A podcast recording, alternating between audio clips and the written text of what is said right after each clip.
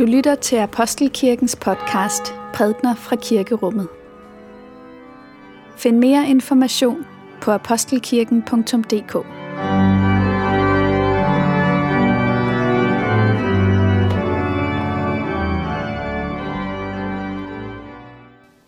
Godmorgen og velkommen til gudstjeneste her i Apostelkirken. Eller måske er det i virkeligheden dig, der skal sige velkommen til os, for vi sidder jo her i Apostelkirken, men du sidder derhjemme, og nu har du åbnet for din computer, så det er i virkeligheden dig, der byder os velkommen, og tak for det. Vi skal i dag fejre gudstjeneste sammen, øh, ud fra Apostelkirkens øh, lokaler. Og øh, inden vi går i gang med selve gudstjenesten, så skal vi lige øve vores indgangs- og udgangsbøn. Dorte. Ja, det skal vi nemlig. Og øh, så det er bare lige en øvelse nu. Så vi starter altså med at sige, kære Gud, vi er samlet til gudstjeneste i din kirke, selvom vi sidder i vores stuer. Åbn vores øjne og ører og hjerter for, hvad du har at sige til os. Tak for kirkens fællesskab i Apostelkirken og over hele jorden. Så læser vi fra Johannes evangeliet kapitel 6, vers 24. Da folk opdagede, at hverken Jesus eller disciplene længere var der, gik de ombord i bådene og tog til Capernaum for at lede efter ham.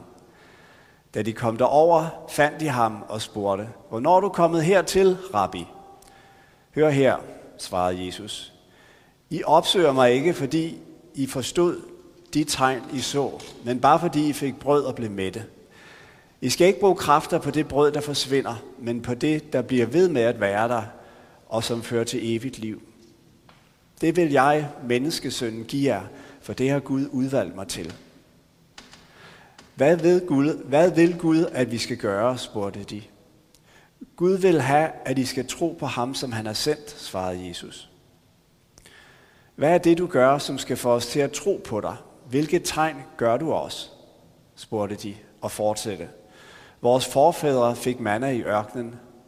Det står der i skrifterne, han gav dem brød fra himlen og spise. Nu skal I høre, svarede Jesus. Det var ikke Moses, der gav brød fra himlen. Det var min far. Og nu giver han jer det rigtige brød fra himlen. Guds brød er nemlig det, der kommer ned fra himlen og giver liv til verden. Så giv os altid det brød, sagde de. Jeg er livets brød, svarede Jesus. Den, der kommer til mig, skal aldrig sulte, og den, som tror på mig, bliver aldrig tørstig. Amen. Fortællingen om ørkenvandringen er en fortælling om Guds trofasthed og menneskers utålmodighed. Israelitterne havde været i fangeskab, i slaveri, i flere hundrede år i Ægypten. Men næppe havde porten smækket bag dem. Næppe havde de forladt slaveriet for at gå ind i den nye frihed, før de så sig over skulderen og begyndte at længtes hjem. Hvorfor gjorde de det? Fordi de ikke lige havde overvejet, at der mellem slaveriet i Ægypten og det forjættede land var et område, som var ørken. Og den ørken måtte de først vandre igennem. De havde måske forestillet sig, at når de forlod slaveriet og gik ud i friheden, ja, så var det frihed i den forstand, at det var masser af valgmuligheder, masser af velstand. At det var det liv, de i grunden gik og, og længtes efter og ønskede sig, som de skulle ud til. Men sådan var det ikke. Da de forlod Ægypten, kom de ud i et område med langt større uvidshed, langt større uforudsigelighed, end de havde haft i Ægypten. Hvor der i Ægypten var faste mure, boede de nu i telte. Hvor det i Ægypten havde rutiner, som var velorganiseret og planlagt af andre end dem selv, så var alting nu overladt til dem selv og deres egen retningsfornemmelse. Og derfor begyndte folket at længes tilbage mod Ægypten. Ikke bare mod det forjættede land, det var jo langt væk, og det var en abstrakt størrelse. Nej, de længtes tilbage mod Ægypten. Vi befinder os jo lige nu i en form for undtagelsestilstand. De rammer, der er omkring vores almindelige hverdagsliv, er der ikke længere. Ikke bare vores grænser lukkede øh, som land, men også vores sociale grænser er blevet lukket. Vi har ikke længere mulighed for at omgås hinanden på samme måde, som vi gjorde tidligere. den rytme, den struktur, som vores hverdag har til daglig, den er der ikke længere. Og det betyder, at vi befinder os i en situation, hvor vi er ligesom israelitterne i ørkenen. Vi, vi bor i telte, og vi øh, håber på, at vi finder vejen, og vi håber på, at den her ørken ikke er alt for lang. Og vi begynder at længes tilbage mod normaliteten. Sådan er der nogen, der har det i hvert fald. Jeg talte med en, en, en moden mand, single, øh, som fortalte, at for ham var det omvendt sådan, at øh, han egentlig ikke synes, der var den store forandring i hans tilværelse efter alle de her restriktioner fra regeringen. Øh, han var vant til at leve nogenlunde for sig selv og bare gå ned i supermarkedet og købe ind osv. Tværtimod var det for ham ligesom om, at omverdenen var begyndt at blive normaliseret. At hele den hektiske uro, som prægede øh, byen, var ved at aftage lidt, og det var egentlig blevet et mere behageligt sted at være. Jeg talte med en, en anden øh, ældre kvinde, der fortalte, at, at den her tid for hende havde været en anledning til at søge tilbage i minderne, finde nogle gamle breve frem fra hendes ungdom, og læse dem igennem og ligesom få et nyt perspektiv på hendes lange liv. Men der er også andre, for hvem den her tid er udfordrende. Der er nogle af os, der har børn, og de børn kommer ikke længere i institution eller i skole. Hele det korset, der er omkring, der er med til at holde hverdagen rank og, og strikt og disciplineret, det er der ikke længere, og tingene kan let komme til at flyde lidt, og man kan begynde at længes tilbage. Men det, som dagens tekst vil sige til os, det er, at det handler ikke bare om at komme igennem den her øh, tid uden at have fået en rift i huden. Måske handler det om et hamskifte. Måske er der en skat i denne øh, coronatid, som venter på os. Hvis vi undlader øh, blot at ønske, at øh, det var, som det var før, så bliver den tid ikke bare en parentes, der bliver en overgang. Den store bibelske fortælling om mennesket er jo en fortælling om, at vi er fanget i en form for gyldent fængsel. I en tilstand, hvor vi øh, er kommet væk fra det, der i grunden er vores øh, egentlige destination og betydning som mennesker, og er blevet fanget i en form for illusion. Og der kan en tid med en, en anomali, et brud på normaliteten, i virkeligheden være med til at øh, vække os op, at besinde os, at søge til kilder, som er dybere end de kilder, vi i vores normale dagligliv har brug for. Så det spørgsmål, vi skal stille os selv i dag, det er, hvordan finder vi ind til de kilder? Hvordan bliver vores øh, tid under den her særlige øh, corona-vilkår, øh, øh, hvordan bliver det til en frugtbar tid? En tid, som ikke bare er en parentes, hvor efter vi vender tilbage til normaliteten, men en tid, hvor i vi bliver opbygget, fornyet i vores indre menneske. Og der er tre ting, jeg vil nævne, som jeg tror kan være med til, at det kan ske for os. Tre områder, hvor kampen kan stå. Og det første, det handler om at blive forsonet med erfaringen af, at vi ikke har fuld kontrol over vores fremtid. Bekymring og angst er jo sindets reaktion mod den erkendelse. Sindets modstand mod at ville acceptere, at øh, nogle af de vigtigste øh, ting omkring vores fremtid faktisk er ude af vores hænder. I den her tid, der er det jo som om, at statsmagten i høj grad går ind og tager over. En del af vores individuelle frihed er blevet begrænset af de regulativer og den rådgivning, som staten øh, giver os. Og det kan være rigtigt og godt for en periode. Men i virkeligheden kan vi jo ikke lægge vores liv i statens hænder.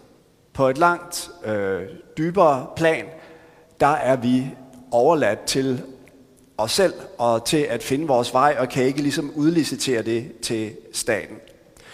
Og det, som denne tid kan være en anledning til, det er, at vi tager tøjlerne og lægger dem i ikke statens, men i Guds hænder. Og i den erfaring, i den bevægelse, kan der ligge en stor øh, frihed, en stor erfaring af aflastning. Hvordan kan man gøre det? Ja, man kan for eksempel gøre det ved at bede en daglig tillidsbøn. Man kan gøre det ved dagens begyndelse. Folde sine hænder, samle sine tanker og sige, kære Gud, tak for den nye dag. Tak fordi, at det betyder, at du vil, at jeg skal være på denne jord, denne smukke jord, endnu en dag. Du har et formål med mit liv. Det formål kan jeg ikke helt se. Du har en plan, en retning. Den retning har jeg ikke adgang til, men jeg overgiver mig til dig, og så tager jeg et skridt ad gangen. Det, det, er en, det er en tillidsbøn. Og i det, man beder den bøn, som start på dagen, eller i det øjeblik, hvor man føler, at angsten eller bekymringen begynder at røre på sig, i det, man gør det, ja, så sker der noget ved ens liv. Så er det ikke bare mit liv, som jeg skal få styr på, men så er det en del af en langt større fortælling. En fortælling om Gud og mig. Gud og menneskeheden. Gud og hans øh, plan for os. Og det var i virkeligheden det, som israelitterne skulle øve sig i, da de var ude i ørkenen. Hver dag fik de, hvad de havde brug for. Ikke til dagen i morgen, men til dagen i dag. Og den øvelse at blive forsonet med, at vi ikke kan overskue dagen i morgen. Vi ved ikke, hvor længe det her skal vare, øh, men vi tager en dag ad gangen øh, i tillid til, at hver dag vil vi få, hvad vi har brug for. Det er en tillidsøvelse, som øh, den her særlige tid, den indbyder os til. Det var det første. For det andet ligger der i denne her tid en ganske unik mulighed for at gøre op med den tendens, der ligger så dybt i os til at fordømme og bedømme og udpege andre mennesker. Det er jo sådan med den her krise, i modsætning til mange andre af de sådan internationale kriser, der har været, at man ikke kan sige, at det er nogens skyld. Man kan ikke sige, det er på grund af kapitalismen, det er på grund af overforbruget, det er muslimernes skyld, det er jødernes skyld. Nej, den her virus er kommet over os som menneskehed. På en måde, så man ikke ligesom kan øh, polariserer menneskeheden i dem og os. Man kan ikke sige, som Tante Sofie, hvis alle bare var som mig, så gik de nok til sidst. Nej, det her det er kommet uafhængigt af øh, menneskers øh, gode vilje. Der er ikke nogen ond intention bag. Og i den erkendelse ligger der en mulighed for at gøre op med de mekanismer, som øh, får os til hele tiden at vil udpege øh, syndebukke. Hele tiden at sige, det er deres skyld. Og i det vi udpeger syndebukkerne, så sætter vi os selv øh, på afstand af dem og laver en adskillelse mellem øh, dem og os. Den her situation, som vi er i nu, det er en unik anledning til at gøre op med den øh, måde at forstå sig selv, den selvretfærdige måde at forstå sig selv, og i stedet for begynde at tænke på, at vi er i samme båd alle sammen. På den måde, hvis det sker, ja, så kan sygdommen, virusen, i virkeligheden blive anledningen til en lang dybere form for helbredelse. En helbredelse af sindet. Og på den måde kan denne tid, vi er i nu, denne krisetid, vise sig at være en ørkenvandring, der ikke bare fører os tilbage til normaliteten, men faktisk føres ind i det forjættede land. For det var den anden ting, at øh, coronatiden kan blive en tid, hvor vi overvinder trangen til fordømmelse øh, og til dem og os tænkning. Den tredje ting, som vi kan øve os på i den tid, det er bevidstheden om, at det svage menneske iblandt os har lige så stor værdighed som det stærke menneske. For det er jo sådan, det er med den her virus. Den rammer de svage, de ældre, de svækkede, stærkere end den rammer øh, de stærke mennesker, de unge. Altså i modsætning til den spanske syge, som netop ramte de 18-30-årige, så rammer øh, coronavirusen jo i høj grad dem, der i forvejen er svækket. Og forestil dig, at vi levede i et samfund, hvor man sagde, det er naturens orden. De stærke overlever, de svage bukker under. Lad de, lad de svage passe på sig selv. Vi skal ikke lægge begrænsning på vores udfoldelse. lov er det ikke sådan et samfund, vi lever i. Og den her tid kan være en øvelse i, at vi øh, besinder os på, hensynet til de andre. Vi besinder os på den, det ansvar, der ligger hos de stærke til at, at, at, at, at, at tage hensyn til de svage. I afhængigheden af andre åbnes der for en dybere forståelse af, hvad det vil sige at være mennesker. Det optimale, idealet for menneskelivet er ikke at være uberoende, at være uafhængig af andre, men det er netop i afhængigheden af andre, og i det fællesskab, der opstår, hvor vi er overleveret til hinanden, at vi får en dybere indsigt i, hvad der i grunden er meningen og betydningen med det at være menneske. I 2001, da verden var i en krise, som af og til er blevet sammenlignet med den her efter bumpningen af World Trade Center, blev jeg inviteret til et møde sammen med en gruppe herboende mennesker, som kom fra Afghanistan. Mødet var foranledet af, at øh, amerikanerne var begyndt at bombe Afghanistan. Og de indkaldte afghanere, de var samlet i en form for loyalitet med deres landsmand, der led derhjemme. Og mødet blev indledt ved, at en af de ældre afghanere trådte frem og tog en bog i hånden, og det var, så vidt jeg husker, netop Raffes' digte. Og så læste han et digt højt. Og øhm, øh, digtet handlede om to personer, som hver havde deres butik i en bazar.